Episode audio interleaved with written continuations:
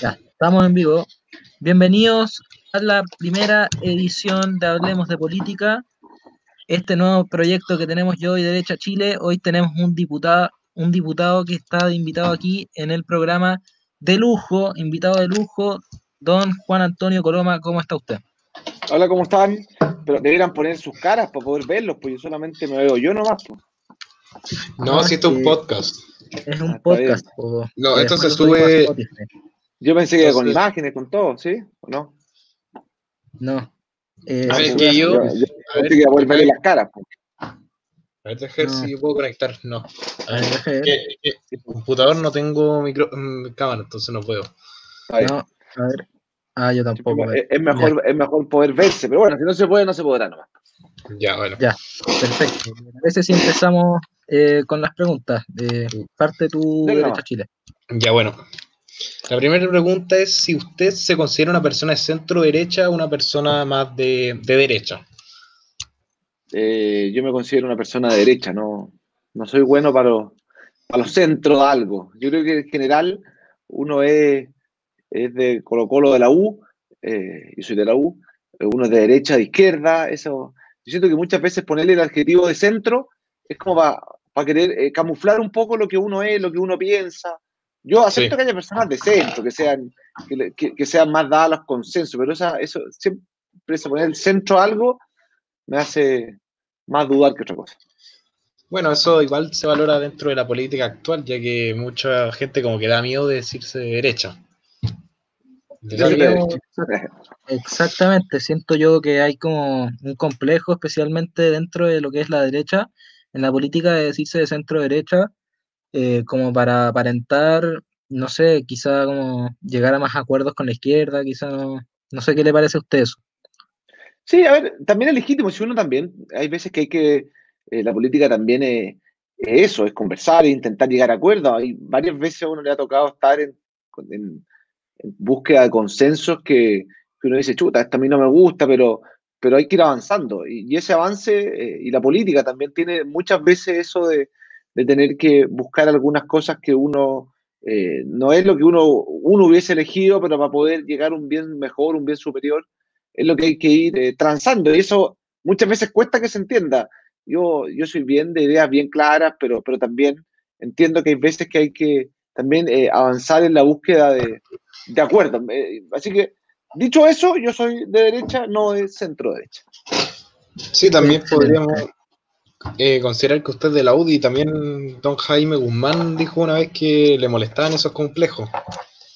Sí, o sea, lo dijo hace harto tiempo, eh, ya increíble cómo pasa el tiempo, eh, son poco más de, de, 30 años que dijo esa frase, y yo creo igual en eso, yo, yo, yo no soy, yo creo que uno tiene que, uno tiene que ir por la vía diciendo lo que cree, representando las ideas que uno tiene, lo que no significa que, que uno no puede nunca eh, llegar a ningún acuerdo ni buscar puntos intermedios. Hay veces que hay que hacerlo, eso es la política, pero, pero en ese sentido eh, yo me quedo más con la frase de Jaime Guzmán cuando, cuando decía que no hay que tenerle miedo a decir lo que uno es, a decir que uno es de derecha.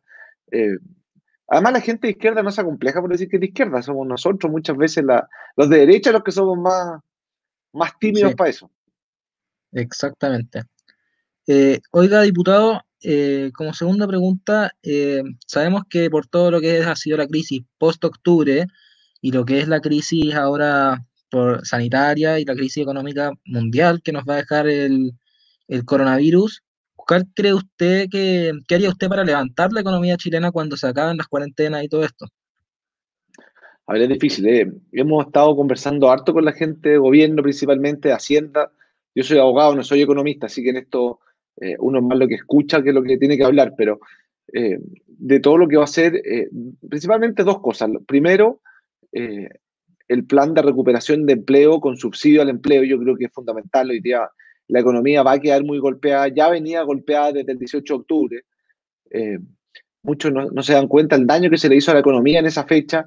Empresas que estaban bien paradas, que hoy día quizá hubiesen podido aguantar la crisis, no pudieron aguantar la crisis precisamente por lo que ocurrió en octubre y después nos agarra este, esta pandemia que, que, tiene a todo el mundo bien de rodillas, a nosotros nos ha tocado difícil, eh, y para eso va a haber que tener planes de creación de empleo muy importantes. Y segundo, especialmente para las pequeñas y medianas empresas, va, a haber un plan de, eh, esperamos que se apruebe, están en el acuerdo, de rebaja de impuestos por dos años a la mitad, eh, que yo creo que eso va a permitir también, va a servir para demostrar lo relevante que es cuando se bajan impuestos a una determinada, en un determinado sector, todo lo, lo, más competitivo que es, lo más pujante que es, y ese competitivo no estamos hablando de las grandes, grandes empresas, estamos hablando de las empresas medianas, las empresas chicas, que, que pueden eh, generar muchos más puestos de trabajo, que generan mayor dinamismo a la economía, y algo que parece tan lejano, que es economía, termina siendo eh, el sueldo de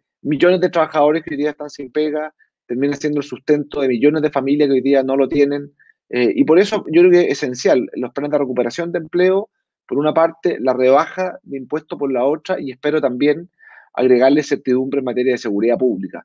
Lo que no puede volver a pasar es que haya eh, un estallido 2.0, por decirlo de alguna forma, que haga que nuevamente la incertidumbre se tome las calles, porque ahí sí que van a ser eh, cientos de miles de familias las que van a quedar sin pega por mucho tiempo. Sí, bueno, eh, súper importante lo que usted dice ahí de, de flexibilizar más con, con, las empresas para que puedan generar puestos de trabajo y todo. Eh, y bueno, aliviar la mano, básicamente. ¿Y qué opinaría usted también de, creo que yo, yo creo que puede ser muy importante dar más flexibilidad laboral eh, después de la pandemia, porque por la crisis de desempleo que se viene especialmente. Eh, ¿Qué opinaría usted, por ejemplo, de medidas, por ejemplo, como en, como en Dinamarca, de eliminar el sueldo mínimo para generar más empleo? Porque finalmente con lo, que uno hace con el sueldo mínimo es prohibirle trabajar a la mano de obra menos cualificada. ¿Qué opinaría usted de, dar más flexibilidad laboral en general y eliminar el sueldo mínimo? A ver, yo estoy a favor del tema. ¿Se escucha bien o no? Porque la pantalla aparezco como la, imagen congelada. ¿Se escucha bien? Sí, se escucha bien, no hay problema. igual esto se pasa por podcast. Sí. Eh, respecto de, la flexibilidad laboral, evidentemente yo creo que es importante poder avanzar en, tener mayor flexibilidad laboral. Muchas veces eh, hay gente que, de mi punto de vista, confunde lo que es tener eh, una mejor pega con, con, con, terminar con la flexibilidad. La gracia de la flexibilidad, muchas veces que también empresas que dices, tú, yo ahora puedo pagar más, ahora necesito contratar a otra persona, las facilidades para poder hacerlo, evidentemente, se ven acrecentadas cuando hay flexibilidad laboral. Yo en eso soy un partidario eh, de aumentarla y aumentarla en forma significativa. Chile, uno de los temas donde ha ido perdiendo en todos los rankings a nivel internacional es en el tema de flexibilidad laboral y yo creo que tenemos que avanzar. Respecto a eliminar el sueldo mínimo, honestamente no soy partidario de eliminar el sueldo mínimo. Eh, creo que eh, en momentos como esto, además, la cantidad de personas que están ganando el sueldo mínimo en Chile, el costo de vida en nuestro país, creo que que no correspondería eliminarlo. Yo sé que eh, es quizá de, de, muchas personas piensan que, que el sueldo mínimo es, eh, es eh, o permite o impide, mejor dicho, el ingreso al mercado de otras personas, pero también el sueldo mínimo termina protegiendo cuando, cuando es un sueldo justo a las, a, a, las, personas que trabajan por una cierta remuneración. Yo, yo me imagino qué pasa, por ejemplo, si uno eliminara el sueldo mínimo eh, quizás las cifras que se le pagarían a, inmigrantes que están eh, eh, irregulares en nuestro país o, regularizándose, creo que también se prestaría para abuso. Yo, yo creo que hay que establecer o tener un sistema de, sueldo que, mínimo que permita a una familia subsistir. Creo que eso sí es parte de, lo que, de las reglas del juego que nosotros tenemos que poner, pensando no solamente ahora, sino que también hacia adelante. Lo que sí, creo que la forma en la cual se establece el sueldo mínimo, tiene que ser modificada.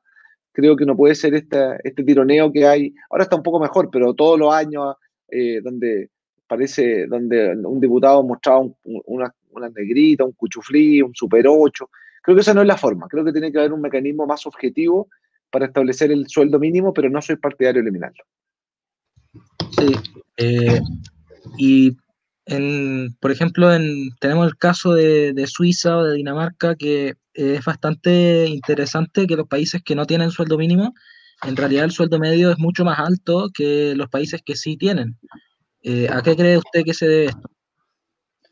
Eh, no conozco eh, honestamente el caso de Suiza y Dinamarca, no sé si es que no tienen sueldo mínimo, pero sí creo que esos son países que son países hoy día literalmente de primer mundo, con otro nivel de ingreso. Creo que nosotros hemos tenido, por ejemplo, eh, fruto de las políticas que se llevó a cabo en el gobierno anterior, una, un ingreso muy importante, a, ratos desproporcionado de, de inmigrantes a nuestro país. Eh, y, eso, sin sueldo mínimo, creo que también se prestaría para abusos, porque siempre este, aquí también hay gente inescrupulosa, eh, sobre todo cuando vamos a tener cifras de desempleo de la magnitud que se avecinan para los próximos meses. Eh, creo que al menos Chile hoy día, yo no soy partidario de eliminar el sueldo mínimo, creo que no están las condiciones para hacerlo en un futuro quizá cuando Chile ya se, llegue quizá a un desarrollo más alto, ahí podría empezar a considerarlo. Eso puede ser, eso otro, pero, pero mira, eh, yo me acuerdo que durante mucho tiempo eh, se habló de la, de la trampa de los ingresos medios, los países que iban en vías de desarrollo y que algo les pasa, eh, que se trunca eso. Bueno, yo creo que estamos en un periodo de nuestra historia que va a ser precisamente en el cual nos van a mirar los próximos 20 años, si vamos a ser capaces de salir de esta pandemia, de la crisis social, también de violencia que tenemos en nuestro país, y vamos a ser capaces de formar un país más sólido o si vamos a caer en, la esfera del populismo que lamentablemente se, ha visto eh, no solo acrecentado, sino que eh, exacerbado eh, tanto por gente de derecha como por gente de izquierda, principalmente gente de izquierda, pero también hay gente de derecha que ha caído más rendido ante situaciones más bien populistas que realistas. A ver, eh, a, partir de hablando de impuestos, yo también le quiero hacer una pregunta, porque hace, no me acuerdo más o menos cuánto tiempo, pero creo que más o menos hace un mes, eh, la bancada de diputados de su partido propuso disminuir el IVA un 2% para este año, pero solo de forma transitoria, es decir, el 2021 ese, ese IVA volvería, llegaría al 18% y para el 2022 volvería a ser de 19%. La pregunta es, ¿por qué no bajar e-, ese IVA de forma permanente? A ver, eh, yo soy partidario de bajar los impuestos en general. Eh, yo creo que nosotros debiésemos avanzar en una rebaja del IVA, además el impuesto que más paga la gente más humilde. el IVA a diferencia del impuesto a la renta, la paga eh, una persona que recibe el sueldo mínimo precisamente o el sueldo más bajo, pagan prácticamente el 19% de su sueldo en IVA. Eh, mientras más se gana, menos se paga en IVA, entonces además un impuesto regresivo. Eh, pero lo hicimos así para dos cosas. Primero, pues, por un sentido realista. a mí me encantaría bajarlo y bajarlo en forma significativa. Me gustaría bajar el impuesto a los combustibles, me gustaría bajar el impuesto a las empresas, creo que Chile está perdiendo competitividad y nosotros debiésemos poder avanzar en ese, en ese sentido. Pero también creo que, hay que ser realistas respecto de la posibilidad que tenemos de aprobarlo. A ser honesto, a mí no, no saco nada con decir bajémoslo a, a 10 si sé que va a ser un saludo a la bandera. Y, y eso también se cae en, el, en la posibilidad de que la gente sienta que nosotros le estamos prometiendo algo que no es posible. Y si es posible, creo yo, poder avanzar, así como va, al menos está en el acuerdo, la rebaja de impuesto eh, a las pymes, poder avanzar en una rebaja al menos transitoria del IVA. ¿Y por qué? Porque eso también nos va a, pedir, nos va a permitir demostrar algo que es importante, que es cuando se bajan los impuestos, se, reactiva y crece la economía. Y eso es algo que también eh, muchas personas no se han dado cuenta. A mí es algo que me impacta, eh, cuando uno va a otros países, uno ve, ve, en todas las boletas el precio y abajo el IVA y después el total. ¿ah? y uno dice, oye, chuta, el IVA que es caro, y eso que en otros países el IVA es la mitad que en Chile. Yo te aseguro que si nosotros lográramos, es un proyecto que hemos yo mismo presenté cuando llegué al Congreso, pero ya, ya otros lo habían presentado antes, que en las boletas dijese no solamente el valor final, sino que el desglose de los impuestos, uno quedaría para adentro. Mira, el otro, hace unos cuatro meses atrás pasé a echar benzina a una Petrobras. Yo tengo un auto petrolero. Y me llamó la atención que venía el precio del combustible, el, impuesto específico y el IVA. Y yo, que, supuestamente cacho de esto, dije, oye, me están, esto es demasiado. O sea, eh, era eh, ser poco más del 40% solo en impuestos en esa llenada de estanque. Y uno dice, chuta, eh, es evidente que la gente muchas veces, si bien sabe que le cobran impuestos, no puede cuantificar lo que significan estos impuestos. Y creo que eso es algo que debiésemos avanzar. Ya algo se hizo por parte de Impuestos Internos este año al mandar un mail, no sé si lo habrán podido ver, eh, de en qué se gastó eh, la plata de los impuestos. ¿ah? Y uno dice, por lo menos esto se va a un porcentaje a, defensa, carabinero, a educación, a, venía el desglose. Yo esperaría avanzar en, en, que todas las compras vengan con un desglose en materia de impuestos para que la gente se empiece a dar cuenta de la cantidad de plata que le entrega al Estado. Porque eso también después sirve para exigir mejor, eh, mejor eh, forma en la cual se distribuyen las plata al interior del gobierno. A ver, ese proyecto, eh, ese proyecto está... A ver, eh, ¿quién habla? Yo, yo, déjame preguntar algo. Es decir, ¿usted propondría bajar ese impuesto, dejarlo permanente si es que estuvieran los votos en el Congreso o no? Si es que, si es que tuviésemos una posibilidad al menos. Pero hoy día tenemos uno de los parlamentos más de izquierda que, que al menos yo tenga recuerdo. Este, este, eh, este es mi segundo periodo, pero este eh, parlamento es muchísimo más de izquierda que el parlamento del periodo anterior. Y eso es parte de lo que logró el cambio del sistema electoral. Eh, yo me opuse, presentamos un proyecto de rebaja de diputados que misteriosamente no lo quieren hacer avanzar en la Comisión de Constitución. no sé, producimos una forma en que no sea eh, el abuso en la cual se distribuyeron los parlamentarios, sino que sea el CERVEL eh, que establezca eh, cuántos parlamentarios tiene que haber en cada distrito a través de un, de un, tema de proporcionalidad, respetando un mínimo de cantidad, mínimo de parlamentarios por región. Creo que tenemos que avanzar hacia eso, eliminar los diputados del 1%. Creo que le han hecho un tremendo daño a Chile. No porque sean electos, sino porque muchas veces para alcanzar notoriedad son los que terminan en posiciones más extremas. Eh, y además porque nos dimos cuenta que fue un mecanismo que pensaron en el gobierno de la presidenta Bachelet que iba a permitir el nacimiento de este Frente Amplio que ha traído eh, una izquierdización del debate en nuestro país que yo creo, eh, espero equivocarme, pero que va a tener consecuencias bastante negativas para el próximo año. Sí, eh, con respecto a lo que usted decía de los impuestos, estoy completamente de acuerdo con lo que usted dice. Eh, la gente no se da cuenta de, por ejemplo, uno de los grandes problemas que hay en Chile hoy en día es el costo de vida. Y quizá para la gente que gasta mucha plata en medicamentos no se dan cuenta que en realidad puede ser de gran ayuda si no se pagara, por ejemplo, ese 19% en medicamentos o en la canasta básica. ¿Y qué le parecería a usted, por ejemplo, una, eliminar el IVA de la canasta básica y de los, y de los medicamentos? Yo preferiría una rebaja del IVA más general. En los países donde se ha avanzado en rebaja de IVA por determinados eh, ítems, lo que se termina haciendo es creando el mecanismo para eludir el pago del IVA. O sea, por ejemplo, eh, una farmacia, se dice, los remedios van a pagar la mitad, eh, pero la farmacia además vende otras cosas. generalmente en la boleta se termina sumando todo como remedio. ¿Para qué? Para evadir impuestos. Entonces, yo creo que, y eso lo hace, eso es, en el fondo lo hace poco competitivo, yo al revés. Creo que, nosotros tenemos que avanzar en, una rebaja de los impuestos, en transparentarle a la gente. Cuando la gente sepa, eh, que la gente que paga 50 mil pesos en remedio, que 10 mil son para el Estado, se va a picar. Y yo siento que hoy día la gente no lo sabe. Sí. Parece una excelente medida eso que usted propone, diputado. Y también pasando, hablando más del gasto del Estado y todo eso, actualmente en Chile hay 25 ministerios, que para mí muchos son innecesarios. Eh, ¿qué, ¿Es usted a favor de eliminar algunos y fusionar las asignaciones de otros con tal de reducir el gasto? Sí, yo creo que eh, hemos ido cayendo en la tentación. Digo hemos ido porque reconozco que en un par yo estuve metido eh, en poder ir generando eh, eh, eh, cargos públicos. Por ejemplo, el Ministerio de Bienes Nacionales, para mí no tiene razón de ser. Debiese estar evidentemente integrado al Ministerio de Vivienda. Eh, debiese haber ahí un, gran ministerio.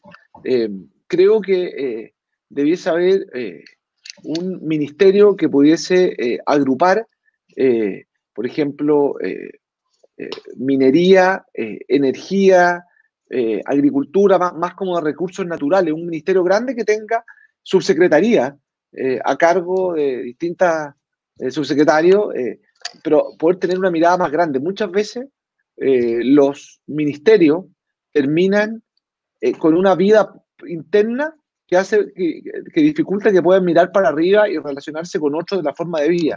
Yo siento que, que aquí no podría avanzar mucho más en tener menos ministerios que estén más coordinados entre sí por una cabeza, un ministro con varios subsecretarios abajo. Creo que eso debiese tener, al menos para mí, eso tiene, tiene más, mucho más sentido. Y diputado, ¿podría especificar como algunos ministerios que usted buscaría, por ejemplo, eliminar y otros que intentaría fusionar? Por ejemplo, yo eh, eliminaría bienes nacionales y lo fusionaría con el Ministerio de Vivienda. Yo creo, tal como te decía, que tiene que haber un par de ministerios que hable quizás más de recursos naturales. Eh, yo creo que, tener un ministerio que hable de energía, de minería, de agricultura, que son todos los recursos naturales. Tiene que haber, eh, quizás, por ejemplo, sacaría del Ministerio de Obras Públicas eh, la Dirección General de Agua y lo, convertiría en una subsecretaría. Creo que es demasiado relevante. y así uno tendría que ir moviendo distintos ministerios. ¿sí? Perfectamente nosotros podríamos avanzar en, fusionar unos seis, siete ministerios y eso para no solamente para el fisco, es un tremendo ahorro, sino que también para los ciudadanos, porque muchas veces es ante muchos ministerios que tienen que hacer distintos trámites para obtener distintos permisos. Y ahí yo creo que se puede perfectamente avanzar en una reducción eh, de, ministerios que no solamente significa un ahorro para el fisco, sino que también un ahorro en materia de trámites. Creo que ahí también se puede avanzar en forma significativa. Sí, eh, completamente de acuerdo con lo que usted dice. Eh, me gustaría también añadir que hay un par de ministerios, por ejemplo, el Ministerio de Cultura o el Ministerio de la Equidad de Género, que yo sinceramente el otro día estuve mirando cuánto gastaban al año y es un gasto que es descomunal y yo no, de verdad no sé para qué existen esos ministerios, sinceramente con todo lo que gastan y yo personalmente estaría muy a favor de eliminarlos y creo que es muy importante, como usted dice, fusionar asignaciones y eliminar algunos porque yo creo que Chile tiene que optar una reducción del gasto público eh, a largo plazo para también poder acompañarlo con una reforma tributaria para bajar los impuestos. Mira, tal cual eh, es otro, otro ministerio que se me haya quedado afuera, no, no tiene mayor sentido. Eh, uno podría convertir a una subsecretaría en una división, en una dirección, pero tener un ministerio para esto creo que, tiene un fin más político que, que, eh, que, técnico, por decirlo de alguna forma. Y cuando tú habláis, por ejemplo, de la reducción de, los de los gastos del Estado, nosotros estamos proponiendo como bancada de diputados que este año el reajuste del sector público para todos aquellos sueldos que son eh, superiores a 750 mil pesos sea cero. Esos son centenas de millones de dólares en ahorro. Eh, entonces uno dice, chuta, eh, en un momento donde Chile necesita apretarse el cinturón, probablemente los únicos que estamos recibiendo, y no estamos, el sueldo, la totalidad, somos los funcionarios públicos, o los que trabajamos de alguna forma y nuestras remuneraciones están directamente relacionadas con el Estado. Bueno, lo mínimo es poder avanzar en una eh, en reajuste cero para todos los altos sueldos. También creo que hay que hacer una revisión importante en materia de remuneraciones en distintos ministerios, servicios. Eh, uno se empieza a meter un poquito y uno se da cuenta que hay personas, en el mismo Parlamento deben haber unas 15, 20 personas que ganan más, incluso el doble, y más del doble que un parlamentario. Y dice, chuta, tiene poca razón de ser. Eh, creo que ahí también hace falta eh, atreverse un poco más y aquí yo celebro y espero que se haga lo que dijo el ministro Briones, que avanzar en una especie de presupuesto con base cero.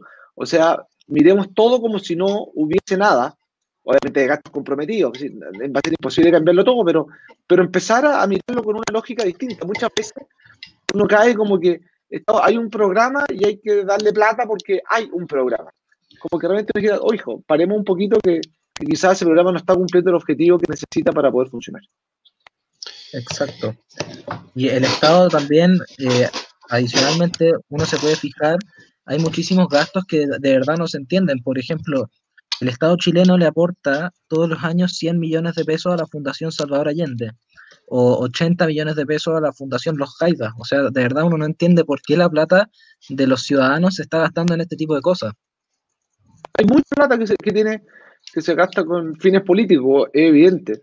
Eh, yo soy uno, por ejemplo, que me puse a la forma esta especie como eh, 15.000 creo que eran, o no, no, no, me acuerdo el monto, a ser honesto, que estaba dando el Ministerio de Cultura. Yo creo que en momentos como estos hay que restringir esos recursos.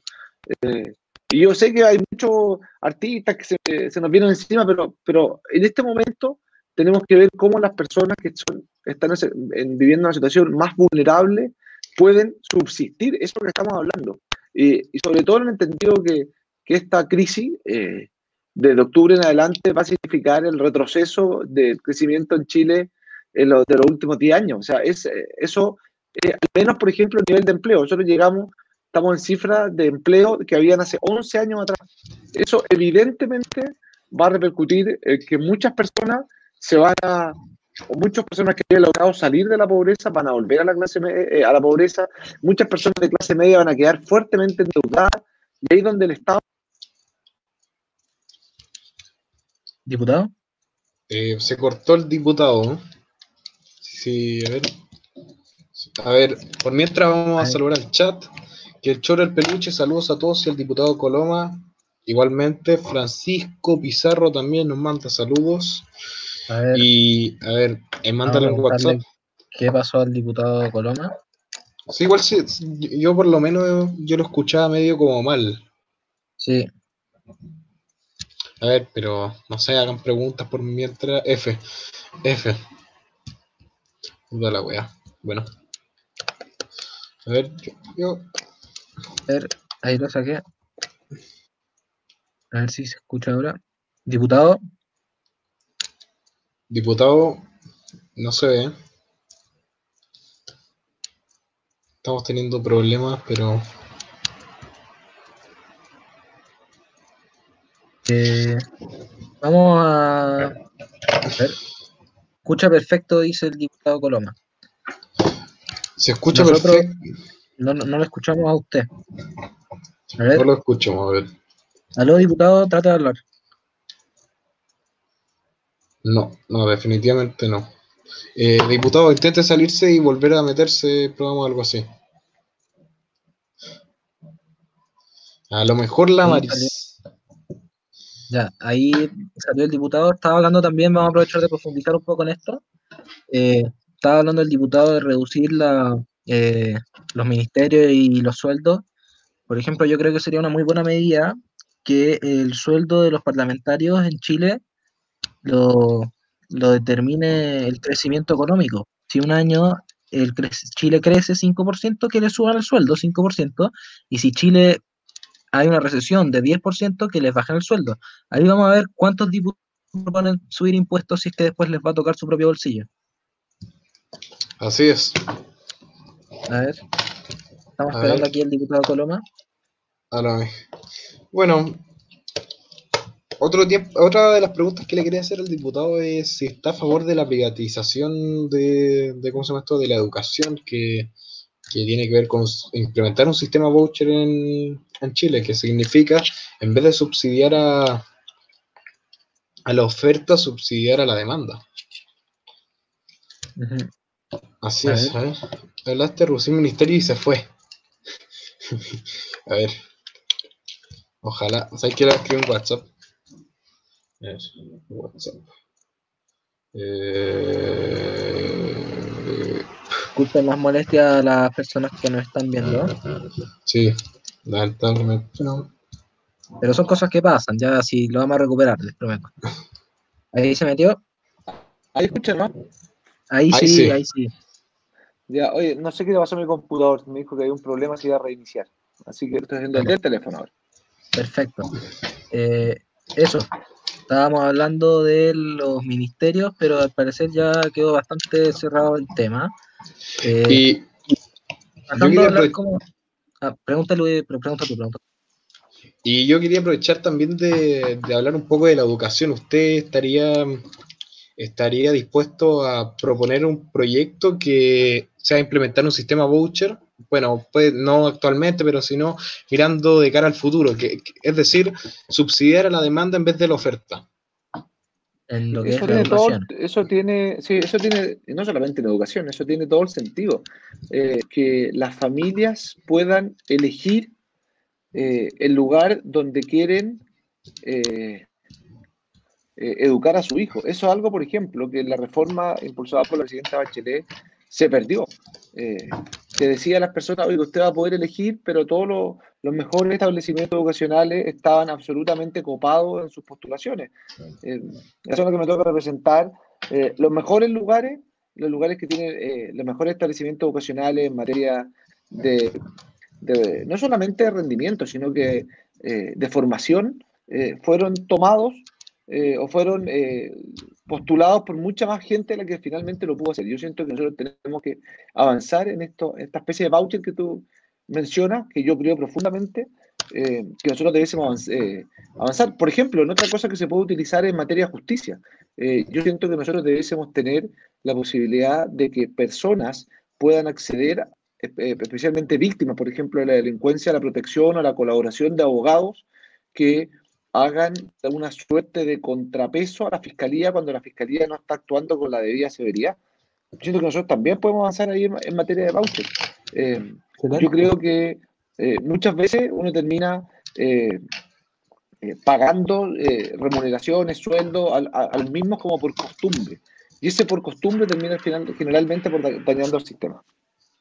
Exacto. Y en salud, por ejemplo, también creo que sería sería una buena lógico una buena medida, ¿no? Porque con el problema que hay en la salud pública en Chile, que todos sabemos que no es la más eficiente del mundo, que digamos, eh, yo creo que una salud que sea de carácter privado sería mucho más eficiente y que los más necesitados reciban aportes mensuales para poder costearla. Pero no, no, no, no, le, no le veo el sentido que el Estado tenga que subsidiar la oferta y no la demanda. Yo creo algo muy similar. Eh, creo que nosotros debiésemos eh, avanzar eh, en, poder darle a la gente la posibilidad de ir eligiendo sus, eh, la forma en la cual se quiere atender. soy plenamente partidario de eso. Ahora, eso siempre hay que hacerlo con, con cuidado, porque esta iniciativa también puede traer aparejadas cierto nivel de abuso por parte de tanto de las personas que reciben el voucher como de las personas que entregan un servicio, pero con la debida fiscalización yo, yo creo mucho más en las decisiones que toma la gente por sí misma que la que toma el Estado por nosotros. Exactamente. Así es. Y pasando a una siguiente pregunta, cambiando un poco de tema, ¿ya? Eh, al parecer la confianza de la gente de derecha en los partidos tradicionales de derecha ha ido bajando. Por ejemplo, hemos visto que la militancia de Renovación Nacional y Evópoli en particular ha bajado mucho eh, nosotros creemos que se debe a que algunos políticos de estos partidos ya no, ya no siguen los principios de esto. O sea, tal sería el caso de gente como Joaquín Lavín, Mario Desbordes, los Osandón. ¿Qué opina usted de que figuras que parecen no tener nada en común con los valores de la derecha ocupen cargos importantes en estos partidos? ¿Y a qué cree usted que se debe esta desconfianza en nuestro sector en los partidos políticos tradicionales? Hoy día la política, para partir de algo más, no se trata de sobre nuestro sector, hoy día la política está fuertemente cuestionada. El partido que más militantes perdió en los últimos tiempos ha sido Revolución Democrática. Eh, y no es de derecha. Eh, creo, y eso obviamente nace fruto de la parte importante de la molestia de las personas que a partir del 18 de octubre no se sintieron representados, después muchos por el tema de, la, de las autodonaciones. Eso evidentemente también trae mucha desconfianza creo que estamos viviendo un momento de liderazgos que son eh, quizás distintos a los que eh, a los que uno quizás querría. Y creo que también, ser honesto, hay que eh, entenderlo, escucharlo, no desacreditarlo a la primera, porque muchas veces son liderazgos que quizás tienen menos sustento en los en principios y valores, pero tiene una capacidad de escuchar a la gente que a la política también le falta creo que esto también son una llamada de atención, estos liderazgos al mundo político, donde la gente nos está diciendo, ojo, eh, algo pasa que no estoy, eh, que estoy creyendo más en las personas que los partidos, y esto es una tendencia no solo en Chile, sino que una tendencia a nivel, a nivel mundial. pero lo que yo he visto, por ejemplo, es que Renovación Nacional, si no me equivoco, no, no estoy seguro, perdió 39.000 eh, militantes desde, desde octubre. Eh, y yo por lo menos conozco a ex militantes de Renovación Nacional que me dicen que se va porque hay una gran facción de ese partido que está por el apruebo y por el presidente de Renovación Nacional que yo sinceramente ya no le veo que le queda de derecha. No se escucha, ¿no? Sí, ahí sí. Perdimos Eh, de nuevo. ah, No, Ahí ahí, está, ahí estoy. Ahí no, sí, ahí estoy. Eh, no, no creo que sea 39.000, para ser honesto. Eh, no pueden ser 39.000. Quizás eh, la cifra que estáis dando es que hay cuántos militantes no se reficharon, pero eso es un número muy alto en todos los partidos políticos, no es... eh, y ojo, soy de la UDI, pero no, quiero eh, que se entienda aquí que puede haber un tema especial con, con Renovación Nacional. E- ellos están en un tema interno donde tienen evidentemente dos facciones muy claras, donde una parte importante está por el apruebo, otra parte importante está por el rechazo. Tendrán que resolverlo las elecciones internas que tienen ellos en, en noviembre de este año, eh, cuál es el, rumbo, el camino que van a seguir, pero, pero es un tema más de eh, más interno de renovación que yo por ser del partido aliado prefiero no meterme. ¿Para, qué te voy a, a? Ahora, 39.000 estoy seguro que no son. Esa, eh, eh, esa cifra no piensa que debe tener renovación cerca de 45.000 militantes. O sea, estaría desapareciendo con esa cantidad de de militantes Ah. eh. Sí, sí, como por eso le dije que yo lo había escuchado, que no estaba seguro. Y pa- hablando más como esto, ¿qué opina de que hay gente dentro de su propio partido que quiere desechar la constitución de Jaime Guzmán? Todo un icono para la UDI, incluso el fundador. Eh, ¿A qué cree que se debe que hay gente de nuestro sector que cree que puede ser útil cambiar la constitución? A ver, la constitución, eh, yo admiro mucho lo que fue la obra de Jaime Guzmán, pero no es la constitución de Guzmán. Eh, es una constitución que es muy distinta además de la que se aprobó el año 80, eh, que ha tenido no sé cuántas. eh, creo, que no, hay- creo que no hay ningún artículo que no haya sido modificado. Se han creado capítulos enteros, eh, o sea, es, una constitución muy distinta a la inicial. Eh, a mí lo que más me preocupa es que lo que se propone por cambiar es un, un salto bastante vacío. Eh, porque si a mí me dijeran, mira, eh, esta es la constitución de Chile actualmente y, esta es la otra, bueno, uno podría conversar, debatir, buscar cuál es la que a uno más le convence.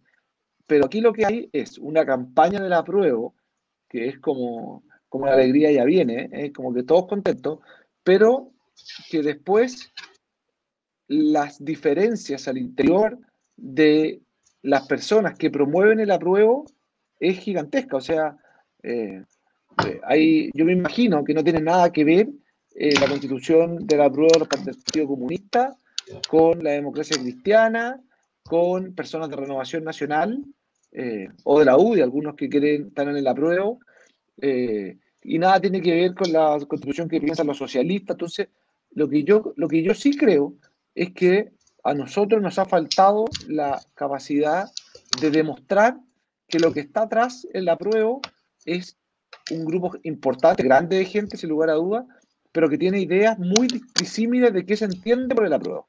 Y que ahí se nos puede venir eh, la noche, literalmente, respecto de cómo enfrentamos un país que sea serio, que sea responsable y que al mismo tiempo eh, eh, vele porque haya una estabilidad que permita, entre otras cosas, fundamental, generar empleo, generar inversión, mejorar las pensiones, porque es fundamental que eso exista para poder dar todo lo demás y lo que se va a generar es un periodo de incertidumbre. En caso de ganar la prueba, muy grande, periodo de incertidumbre que va a ser que toda la inversión se paralice, que no se, que se genere eh, eh, menos puestos de trabajo, que, en el fondo todos los que tienen las lucas hoy día digan, ¿sabes qué más? Yo quiero esperar un poco, quiero ver qué pasa. Eh, y eso es humano. Y ese que pasa, la gente quizás va a irse a otros países, quizás la va a guardar en el banco y no se va a arriesgar. Y al no arriesgarse no va a generar empleo, no va a generar condiciones laborales y ahí va a ser millones, millones de personas que van a estar, que sobre todo lo van a dar muy mal. Sí. ¿Y no le parece a usted que, que, es un error por parte de lo que es nuestro sector? O sea, yo puedo ver que la izquierda está toda unida por el apruebo y que dentro de nuestro sector haya gente que se va para el otro, creo que ha sido muy perjudicial porque pone a, a, a los seguidores de la política en duda. Dicen, oye, mira, eh, a mí Manuel José Osandón me gustaba mucho y está por el apruebo, pero yo estoy por el rechazo. ¿Por qué será? ¿No cree que hizo falta más unidad? Sí.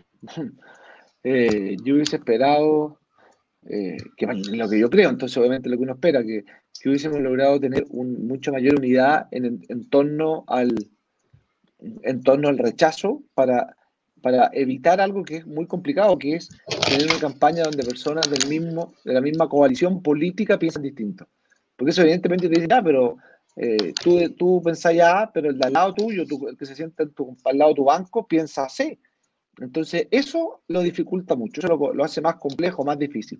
Yo hubiese preferido eh, poder eh, hacer lo que hicimos. Mira, nosotros en la UDI presentamos el año 2015 o 2016 una propuesta de modificaciones a la Constitución, ochenta y tantas propuestas. Quiero decir, ahí está. Eh, esto es lo que nosotros estamos dispuestos a cambiar. Hay cosas que se pueden mejorar siempre, si eso también hay, que ser claro. Pero que se que dijera que yo siento que hemos caído, hemos ido cayendo en una cosa como de eh, hacer una nueva constitución como un dogma sin pensar en qué es eso nuevo que se quiere construir. Porque lamentablemente no siempre lo, nuevo es mejor. Y creo que en, el tema constitucional, sobre todo con los niveles de populismo, con los niveles de violencia que existen hoy día, eh, para muchos constituyentes, eh, en caso de ganar el apruebo, va a ser difícil. Y te digo, a nosotros de, eh, por, cosas mucho menores. estamos todos con, a través de redes sociales todo, con amenaza de muerte, con, con, cosas duras. Entonces, ojo, eh, con un país, si es que no somos capaces de controlar, primero eso, la violencia, eh, como forma de ejercer presión o acción política, creo que va a ser muy difícil tener una, una constitución o un debate constitucional, mejor dicho, que permita que salga algo eh, que genere consenso al interior de nuestro país. Sí, eh, totalmente. De hecho, también creo que se ha perdido dentro de la, de la campaña que estamos haciéndole al rechazo el hecho de explicar que tenemos una constitución que en vistas generales es bastante buena y ha sido muy exitosa. Y al entregarle a los a la clase política la posibilidad de hacer lo que quieran en una nueva constitución, viendo lo, izquierdizada que está nuestra política actualmente, incluso podríamos perder cosas muy valiosas como la autonomía de nuestro Banco Central, por ejemplo, o cosas así. Tal cual, eso es otro tema. Eh, creo que ahí, eh, eh, al no existir claridad respecto de qué es lo que se quiere, se genera eh, la duda respecto de lo que va a ser. Eh, y ahí donde se está solo como la autonomía del, Banco Central, sino que también eh, qué pasa con el Tribunal Constitucional, algo que, ojo, se creó en el año 70, existen casi todas las democracias desarrolladas del mundo. ¿Qué va a pasar con eso? Eso también es un tema complicado. ¿Qué va a pasar con, con, las Fuerzas Armadas, con aquellos que quieren prácticamente destruir y, y fundar eh, eh, Carabineros de Chile de nuevo, la Policía de Investigaciones, hay dudas de qué es lo que va a pasar, eh, qué va a pasar eh, con el derecho a la propiedad, hasta dónde va a ser algo que la gente va a poder tener seguro que si tiene algo de él y no que va a venir el Estado se lo va a quitar. Entonces yo siento que aquí hay muchas dudas de temas muy relevantes. La defensa, para mí, de la vida que está por nacer es un tema fundamental.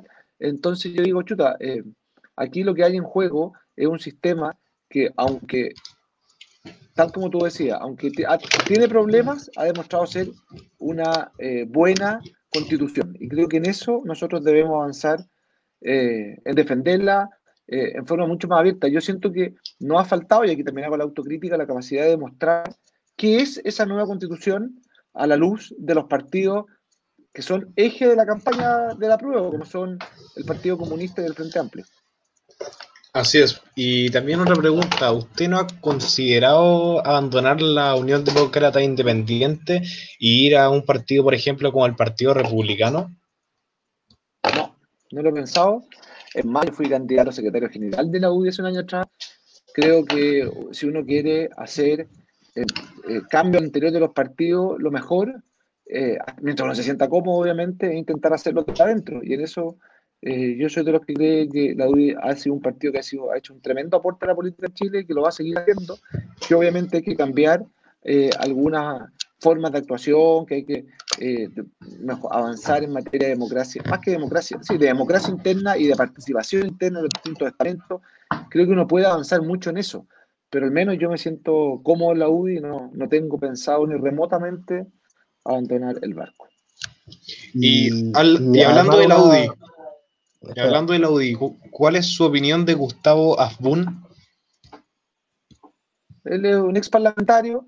Mira, la verdad es que aquí eh, yo no soy muy partidario en general de empezar a hablar eh, de qué es lo que uno cree de las personas. Eh, creo que si hay algo también que le ha hecho mucho daño a la política es que cada uno es juez, que cada uno está, cree que sabe, se la sabe todo, que, que la gente imparte justicia. Mira, es una persona que fue parlamentario alto tiempo, que, hizo buena pega en materia de carabineros, de, defensa de los bomberos, que cometió otros errores, claro, también sí, pero creo que también eh, esos errores que, cometió hoy día están en la justicia y es la justicia la que tiene que investigar. Yo siento que si algo que le ha hecho mal a Chile es que todos nos creemos jueces y todos empezamos a, decir quién es culpable, quién es inocente. Creo que él tiene que dar explicaciones, sí, tengo entendido además que él congeló su militancia en la UDI eh, durante todo este proceso judicial y me parece bien que lo haya hecho hasta, hasta tener una, eh, una resolución judicial. Creo que eso es, fundamental. y diputado, hablando más de lo que estábamos hablando antes del, de la UDI y todo esto, eh, viendo como usted dijo que había una división dentro de lo que es la coalición Chile Vamos, eh, ¿estaría usted abierto, por ejemplo, a una nueva coalición quizá con el Partido Republicano o con un partido como es el nuevo Partido Liberal Libertario, que son quizá, yo por lo menos siento que la Renovación Nacional y Evópolis se han izquierdizado bastante. Eh, ¿Qué le parecería formar una nueva coalición eh, de partidos realmente más la derecha, como lo son la UDI, el Partido Republicano y hipotéticamente el Partido Liberal Libertario si se llega a formar? A ver, lo primero es que eh, nosotros estamos en una coalición que llevamos, una coalición que trabajó harto para lograr ser gobierno, hemos sido gobierno dos veces con, Piñera eh, eh, y yo me siento eh, como la coalición. Ahora, por ejemplo, respecto del Partido Republicano, yo lamento, primero, teniéndole mucho afecto a José Antonio Castro, encontrando que, que ha sido un aporte a la política chilena. Creo que comete un error profundo cuando se declara en oposición al gobierno. Estamos en un momento tan complejo de la política que querer eh, tener otro lugar donde seguir atacando, desde donde atacar el gobierno termina por hacerle mal no solamente al gobierno, sino que al país. Yo siento en este momento que lo importante es que todos eh, podamos juntar nuestra energía pensando en que el adversario político está al frente, no está al lado. Y en eso creo que la derecha puede cometer un error al querer eh, cada uno eh, brillar por sí mismo más que buscar el trabajo colectivo. Y a eso, eso no lo comparto, por eso, eh, por eso creo que al revés, nosotros sería mucho mejor poder tener más personas al interior de Chile Vamos, quizás generando una gran coalición más que dividiendo las fuerzas, porque muchas veces lo que, los que se dividen las fuerzas terminan perdiendo. Quizás el ejemplo más evidente eh, es lo que pasó en España. Yo creo que Vox es una contribución, sí, es una contribución, pero teniendo más votos que la izquierda perdieron. También creo que es algo que hay que analizar. Y, hablando como uno, uno podrá decir que, el presidente Piñera ha cometido errores, sí, yo creo que lo ha hecho bastante bien, pero ha cometido errores evidentes, pero la pregunta que le hago a todos los que día están en oposición a Piñera es, ¿se imaginan qué habría pasado si ganaba Guille? Ahí sí que estaríamos en enredo. Ahí sí que estaríamos, complicado. en un enredo interesante, pero por ejemplo el otro día yo estaba realizando un ejercicio y me puse a comparar el programa de gobierno de Guillermo con el de Piñera. Y en realidad el gobierno de Piñera ha hecho bastantes cosas que estaban en el programa de, gobierno de Guillermo. Por ejemplo, en el programa de gobierno de Guillermo estaba el tema de la ley de identidad de género y Sebastián Piñera ah, apoyó esta ley, siendo que él había dicho que estaba en contra. Piñera había dicho que estaba en contra de cambiar la constitución y luego hace este acuerdo constitucional impulsado a través de la violencia en noviembre, si no me equivoco. Entonces, sí, la verdad es que eh, estoy de acuerdo en que el enemigo está al frente, como dice usted, pero creo que hay que ser bastante. El adversario, el adversario, no el enemigo. Bueno, el adversario está al frente, eh, y, pero creo que hay que ser bastante críticos con el gobierno de Sebastián Piñera porque no cumplió varias cosas que lo había dicho. Sí, es verdad. Por ejemplo, a mí me dolió cuando impulsó el tema de la de identidad de género. Yo voté en contra, estuve en todas las comisiones, y, me veo, yo hubiese esperado que saliera una ley distinta a la que salió, especialmente respecto a los menores de edad. ahí es donde creo que estuvo el, el tema más discutible, que lamento que se haya aprobado en la forma en la que se aprobó. yo no la compartía, pero también creo que uno, los, los gobiernos tienen, eh, van avanzando, eh, ojo, sin, eh, sin justificarlo respecto al tema de identidad de género. Ahí no me, yo no me, no me equivoco, pero, o, al menos no, no, transo lo que pienso. Pero sí creo que los gobiernos van teniendo sus minutos, sus, dificultades, sus problemas. chuta, y, hay que estar en, en los zapatos para ir avanzando en el país. Ahora, creo que hay veces que hemos cedido más de la cuenta, sí, lo creo. Y creo que, por ejemplo, en materia de seguridad y orden público, nos ha faltado actuar con mucho más eh, eh, claridad de lo que lo hemos hecho. Eh, creo que la reforma carabineros se ha demorado en exceso. creo que nosotros, por ejemplo, ahora en el tema de la cuarentena, nosotros, yo hubiese esperado que hubiese existido un control policial y de las Fuerzas Armadas importante para frenar la pandemia respecto al uso de los permisos, respecto al toque de queda, mucho más de lo que ha existido. Eh, respecto a lo que, de lo que está ocurriendo hoy día en la Araucanía, yo hubiese esperado una mano dura de verdad, sobre todo cuando vemos que una de las principales líderes de la CAM hoy día, eh, hace un par de días atrás, fue descubierto con no sé cuántas eh, cientos de kilos de, de cocaína, creo que eran. bueno, obviamente ahí siento que ha faltado, eso, eso es una realidad eh, se, lo hemos, se lo he hecho saber el presidente eh, y honestamente esperaría que, se actuase con mucho más eh, mano dura en esos sentidos, sí, evidentemente que, lo esperaría. Claro. Ya hablamos de los impuestos, pero ahora yo le voy a preguntar porque el día 22 de agosto usted votó a favor de, del impuesto a las plataformas digitales. Viene el impuesto, un impuesto 20% a plataformas como Spotify, Netflix y y, yo, yo siento que la política chilena no ha hecho nada por la Internet, no ha creado nuevos espacios para creadores. Es que lo que molesta de este impuesto es que, que no dan nada a cambio. Esa es la que da la sensación, no le da cambio a gente como el cripto, el Diego Rosales, por ejemplo, que viven de Internet. Y, yo siento sinceramente que el impuesto lo pusieron porque podían ponerlo Además, me parece que uno de los diputados, creo que de su partido, de hecho, dijo que era como ir a comprar el, como ir a comprar el pan, y eso no es cierto. Eh, para ir al pan tú necesitas las carreteras, bueno, para ir comprar, para, para producir el pan necesitas carreteras, gas, y para ver Netflix, que ya de por sí la membresía, por ejemplo, es bastante cara, no, no, necesitas nada del gobierno.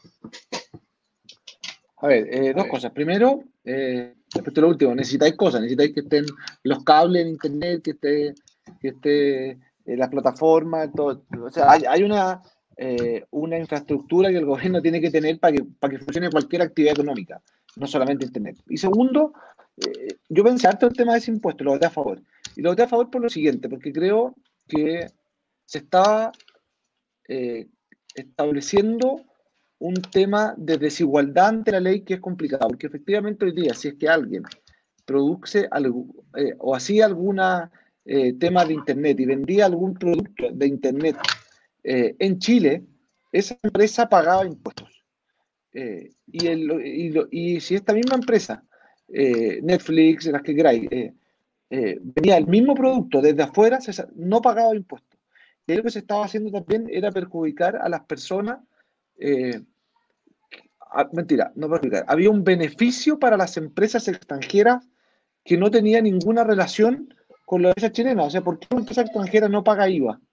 Te, lo planteo de una forma conceptual. A mí no me gustan los impuestos, pero menos me gustan las, la capacidad de establecer diferencias arbitrarias ante un mismo hecho.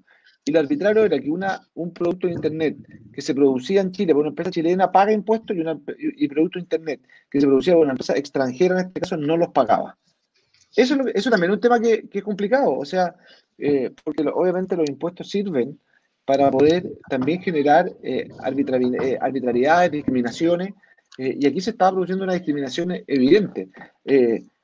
Lo pensé un montón, porque a mí me cargan los impuestos, pero más me carga, como te digo, la, eh, las injusticias que se comete eh, cuando se descobra a unos sí y a otros no. Esa arbitrariedad eh, le tengo especial distancia. Entonces, y, te lo voto en contra por un tema de igualdad ante la ley. No, no, yo lo voto a favor. O sea, lo voto a favor, lo voto a favor por un tema de igualdad ante la ley. Pero, y, y partiendo de, de, saber por la razón por la que lo votó usted, hubiese estado dispuesto en su momento, lo plantearon de, eh, de bajar el impuesto a las empresas chilenas en ese aspecto para que haya igualdad ante la ley, pero bajando el impuesto. Esa es la idea. Y eso es lo que espero se apruebe al menos, al menos en forma transitoria. Eh, es parte del acuerdo que se logró gobierno-oposición. Espero que cumplan la palabra, que viene una rebaja importante por dos años. Y eso, espero, nos sirva para demostrar que cuando a las empresas les bajan la carga impositiva son mucho más competitivas. Y eso también creo que es importante. O sea, eh, en momentos donde nuestro país lo único que ha hecho en materia tributaria es subir impuestos, creo que poder demostrar una rebaja de impuestos y lo que esto termina significando también va a ser eh, relevante para lo que viene, para la discusión que viene. Eh, oiga, diputado, una pregunta que le tengo a usted y a usted personalmente, si pudiera decir dentro de un marco de realismo, ¿quién le gustaría que, que fuera el próximo presidente de Chile. Y también le pregunto a usted, aprovechando de esta pregunta, usted cumple su periodo como parlamentario y ahora que, que ya no hay reelección, ¿qué, ¿qué, viene en el futuro para usted? Eh, ¿Plantea postularse a algo en alguna de las próximas elecciones? ¿Alcalde quizá? No sé, concejal, senador, presidente incluso. Eh, ¿Qué viene para usted y quién le gustaría que fuera el próximo presidente de Chile? A ver, yo espero que el próximo presidente de Chile sea alguien de derecha. Eh, eso es lo, principal, lo primordial. Eh, y, para esto hay que dejar egoísmos de lado, de todos lados. Eh, creo que tenemos que avanzar en que el futuro presidente de Chile le va a tocar, si es que gana la prueba, espero que no, yo estoy por el rechazo, pero si gana la prueba le va a, le va a tocar un tema con la constitución muy relevante eh, y van a ser probablemente cuatro años fundamentales para las próximas décadas en Chile para mí lo más importante es que sea alguien de derecha. Respecto a qué voy a hacer yo, eh, yo soy parlamentario, eh, hoy día los, diputados podemos reelegirnos dos veces eh, y yo me reelecto solo una, así que espero ser candidato nuevamente por a diputado y espero seguir siendo. Eso va a depender de, la gente. Perfecto. Y, pero cuando usted habla de alguien de derecha, por ejemplo, en un caso hipotético, aquí le voy a poner una pregunta media difícil de entre José Antonio Cast y Joaquín Lavín, que ha propuesto incluir una socialdemocracia fuerte en Chile, en palabras literales, y que también ha dicho crear un país más pobre pero más igual. ¿Usted preferiría a José Antonio Cast o Lavín? A ver, la pregunta es como, es como viene como con trampa, porque me ponéis dos de las peores frases de Lavín eh, y me decís que elija. ¿ah? Eso es como, eso es como, eh, es como sí. Eh, guiar la respuesta. a mí me, dicho eso, me dolieron mucho yo, yo eh, eh, si me, eh, entre Lavín y José Antonio Cast, yo hoy día votaría por Lavín. Y te voy a explicar por qué votaría por Lavín. Primero, porque es parte de la coalición en la que, en la que yo milito y creo que es súper importante que los, los que estamos en política defendamos lo que creemos. Yo creo en una en, un, eh, eh, en una coalición que, que eh, Chile Vamos, creo además que hay que ser objetivo, independiente de lo que uno pueda creer, creo que Lavín tiene más opciones de ser candidato a presidente y lo que más me preocuparía sería que gane alguien de izquierda. Tercero, creo que aspiro a poder ejercer, no, no, no, yo con la UBI como partido, influencia respecto a los de lo, de lo que van, de, de las distintas propuestas que eh, de la BIN respecto a lo que viene por delante. Eh, y creo que, también hay que aplicarle una dosis de realismo político. Eh, muchas veces los que estamos en política dejamos que defender, somos malos para darnos cuenta de lo que está pasando fuera de la política. Vivimos, los que estamos en política, vivimos todo el día viendo noticias, escuchando radio, y la, el 70% de Chile eh, arranca de la política, arranca corriendo. Entonces hay que escuchar, y yo siento que la sí ha logrado una conexión, especialmente con una, con la gente de clase media que es potente y que creo que es fundamental para, para pensar en un gobierno que lo que viene va adelante. Ahora, eh, esperaría sí que, eh, a diferencia de la vez pasada, podamos tener eh, a José Antonio Caz con el Partido Republicano yendo a una primaria presidencial para tener un candidato, para poder juntar las fuerzas, para no correr los riesgos que corrimos la vez pasada cuando nos fue tan re mal en la, en la primera vuelta eh, sobre todo que ahora, honestamente, creo que se vienen tiempos mucho más difíciles para el país. Sí, pero así que tiene toda la razón, pero como usted dijo, es muy importante que no salga alguien de izquierda, pero yo con las frases que he escuchado de Lavín, yo no lo veo muy distinto a un candidato de izquierda. Bueno, de una izquierda más dura claramente tiene diferencias, pero yo lo veo a Lavín medio centro izquierda. Sea, no sé, eh, yo veo personalmente que Lavín se va izquierdizando mucho. O sea, yo personalmente eh, he visto varios de los matinales que él hace con Francisco Vidal y veo que son bastante parecidos en su forma de pensar. Y creo, ¿no cree usted que Lavín quizá está cediendo demasiado cuando ha dicho literalmente que quiere implantar una socialdemocracia en Chile? O sea, por lo que usted me ha dicho en esta entrevista, que usted plantea bajar los impuestos, reducir el gasto, o sea, usted tiene ideas que son de derecha, Joaquín Lavín está planteando cosas que son contrarias a eso. No sé si no, ¿qué, le parece No creo que sean, no, no, creo que sean, en algunas cosas no estamos de acuerdo, es evidente. Eh, y, así eh, he votado cosas que probablemente votaría, o sea, voy a seguir votando igual eh, lo presente el, el, gobierno que sea. y uno defiende también ideas, pero, pero creo que también en política hay que tener el sentido realismo. A mí me, hubiera gustado, no sé, porque quizás que cualquier otra persona, otro... Eh, que, a ver, no, quiero equivocar lo que voy a decir. A mí eh, siento que hoy día la política está cambiando a un ritmo demasiado vertiginoso. Y siento que también hay que, defendiendo los principios, las ideas, los valores que uno cree, hay que estar viendo qué es lo que está ocurriendo. Y creo que Joaquín Lavín sí ha tenido la capacidad de escuchar a la ciudadanía, de quizás, eh, en algo que yo no comparto mucho, soy honesto, en su despolitización, le ha permitido escuchar a nuevas voces. Bueno, yo creo también eh, a la política también hay que agregarle eso. Parte de los problemas de la política, honestamente lo que los políticos hablamos demasiado de política y escuchamos demasiado poco de lo que está pasando afuera de la política. Y eso es, algo que, que la BIN ha sido súper consistente, no es de hoy día, no es de ayer, en, en, tener un discurso mucho más ciudadano. Creo que también nos ha faltado a nosotros como políticos esa empatía que Joaquín Lavín se ha tenido. Perfecto, pero eh, usted está hablando del, discurso de Lavín y creo que todos sabemos que los países no se gobiernan con discursos, se gobiernan con acciones. Y a mí, personalmente, Joaquín Lavín, por ejemplo, Joaquín Lavín del 2000 me, gustaba como político, pero eh, a mí lo que me preocupa es que si Joaquín Lavín llega a ser presidente, no sé cuál va a ser la diferencia entre Joaquín Lavín y un, no sé, Heraldo Muñoz. Eh, ¿cuál, ¿Cuál es la diferencia entre dos personajes así actualmente? Total, hay mucha diferencia entre uno y otro.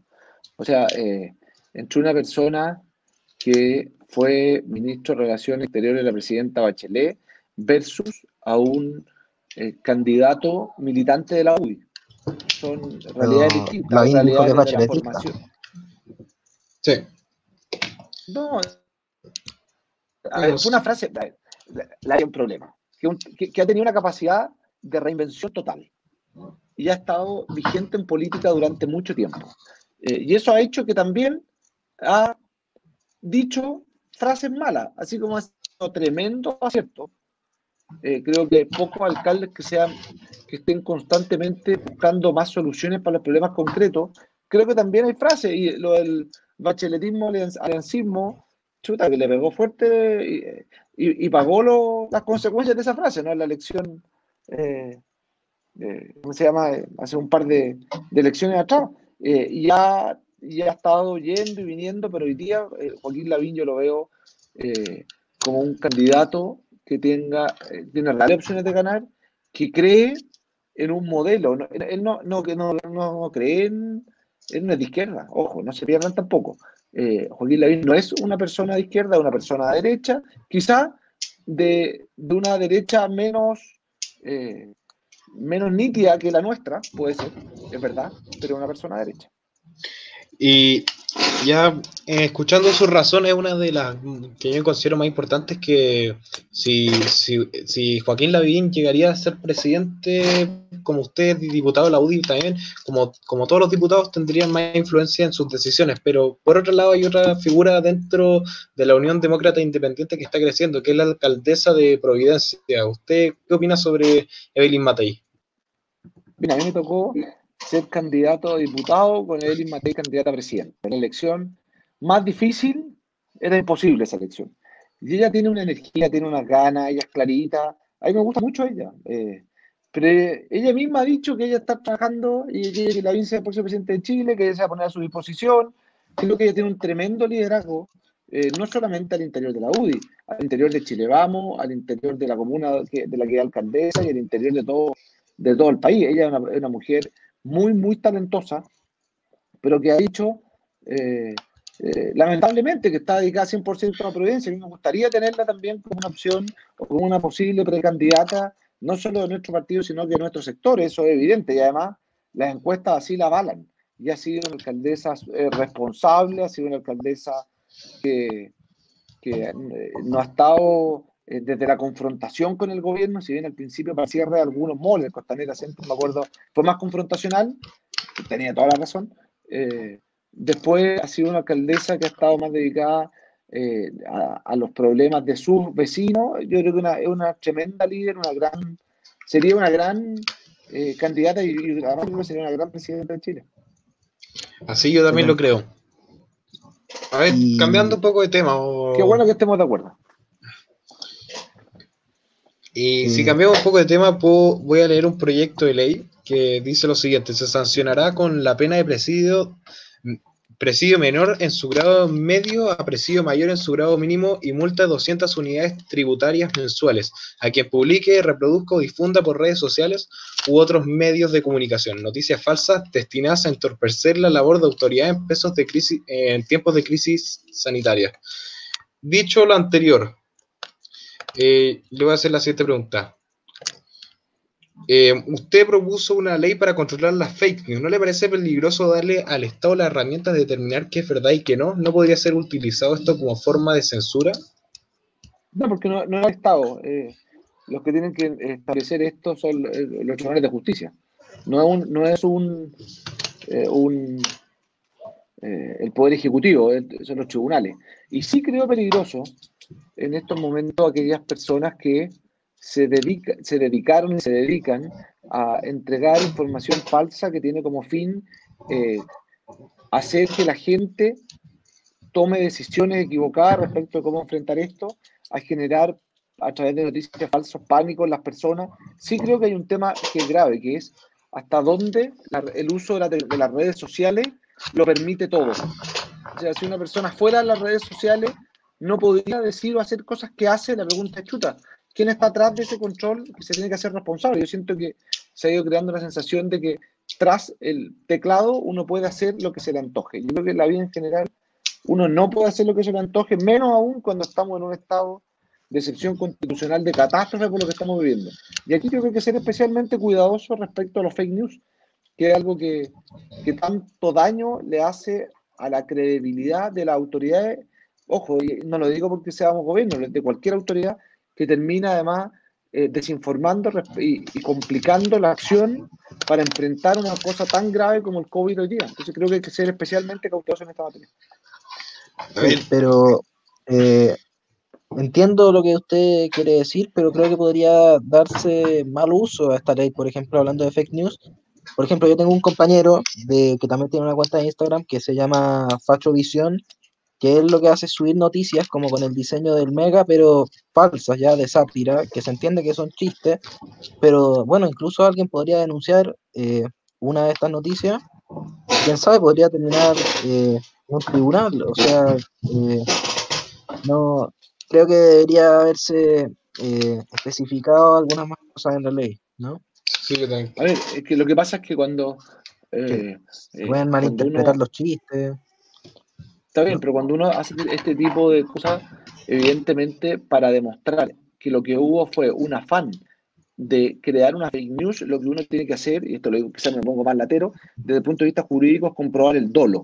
que es la acción deliberada de infringir una noticia para desinformar a las personas en periodos de pandemia o catástrofe. Que no es lo mismo que hacer un meme. Aquí nadie está sancionando el meme. Ah, el meme eh, no es una noticia falsa, aunque sean dos monos que digan una mentira. No es, eso no es. Es las, las personas que deliberadamente generan información falsa para confundir a las personas, para generar una sensación de, no sé si ahora sea de caos, pero sí de, de, confusión respecto de cómo, de cómo hay que enfrentar eh, este, en este caso esta pandemia. Creo que eh, hay una diferencia que es gigantesca entre lo que es el fake news y lo que es un meme, lo que es una cuenta parodia. Eh, creo que hay una diferencia muy grande. ¿no? Nadie quiere sancionar un meme ni una cuenta parodia cuando además es evidente que no lo es. Distinto es que alguien o un grupo se concerte para crear una noticia falsa y esa noticia falsa busque desacreditar o busque eh, que la gente cambie su conducta respecto de una enfermedad como el coronavirus. Eso sí es un fake news. Distinto es un meme o una, una sátira, son cosas distintas. Claro, pero, este tipo de leyes, por ejemplo, también se han implementado en España y al menos en España yo tengo bastantes, eh, bastantes conocidos dentro de lo que es la comunidad más liberal y más más de derecha y me han comentado que se ha utilizado este tipo de ley, eh, que el gobierno lo ha utilizado para, censurarlo. Y, o sea, eh, específicamente cuando tenemos una política en Chile que está tan tirada para la izquierda, como usted dijo, con la llegada del Frente Amplio y todo. Y además los, tribunales de justicia, yo creo que están bastante izquierdizados también. Creo que se, se sigo pensando que se le podría dar mal uso a la ley. Bueno, pero es que para eso están los tribunales. Eh, un Estado, eh, un, poder ejecutivo, el que sea, esto el que venga, no puede por sí mismo censurar una publicación. Podrá presentar una acción judicial y tendrá que investigar. Y ahí eh, tendrá el derecho a la defensa. Pero creo que lo, peor de todo, lo peor de todo, perdón, es que no se haga nada. Porque en ese no hacerse nada es donde proliferan las noticias falsas que a rato, en momentos como estos, tanto daño terminan haciéndole la credibilidad eh, de lo que la gente, la, gente, o cómo la gente enfrenta eh, la pandemia del coronavirus. Creo que está en esa lógica. Eh, a, nosotros también se nos criticó un montón. Yo, yo presenté hace un par de años atrás proyecto de ley que este, sancionaba a las personas que divulgaban contenido sexual sin autorización. Y la gente decía, oye, pero ¿cómo? Si de repente te llega una cuestión y la reenviáis, chuta, eh, cuando alguien deliberadamente entrega contenido sexual en un, en un WhatsApp, en un video, para que se viralice, con el, fin deliberado de, que, de, vengarse de una persona, chuta, eso no, no podemos dejarlo así más. Esto es lo mismo. Es lo mismo, va a ser, va a ser difícil de probar que hay un dolo, no es, no llegar y decir esto que ha demostrado, pero sí creo que el que no haya nada termina por facilitar o dejar en impunidad muchas veces a personas que malintencionadamente se buscan concertar para generar miedo a la población. A través de noticias falsas. Y ahora queríamos, queríamos pasar a una modalidad que estuvimos pensando y creo que estaría bastante divertida, que sería que nosotros les vamos tirando nombres o conceptos y usted nos dice lo primero que se le viene a la cabeza, su primera eh, opinión o definición de estos conceptos. ¿ya? Eh, y, empieza tu derecho. Ya. Eh, Augusto Pinochet. Presidente de Chile periodo 73 al 90. Liberalismo. muy importante lo económico. Axel Kaiser. Un líder importante que ojalá estuviese en el Parlamento. Capitalismo. No escuché, perdón. Capitalismo. Capitalismo. Eh, la forma de, de, en que la economía es capaz de sacar lo mejor, lo mejor de cada uno, siempre teniendo al Estado como contraparte eh, para poder evitar cualquier tipo de abuso. Izquierda. Eh, dos palabras quizá, eh, adversario y pobreza. Monarquía. Antiguo. Em, aborto. por ningún motivo. Donald Trump. Eh, no fue capaz de darse cuenta lo que se le venía con el coronavirus y le va a pasar la cuenta. Eh, desigualdad. Eh, la peor es cuando es de oportunidades. Jaime Belolio. Un gran diputado. Ideología de género. Estoy en contra. Feminismo. Me encanta cuando está bien entendida la palabra feminismo. Bien. Partido Comunista. Eh, dictadura. Alejandro Navarro.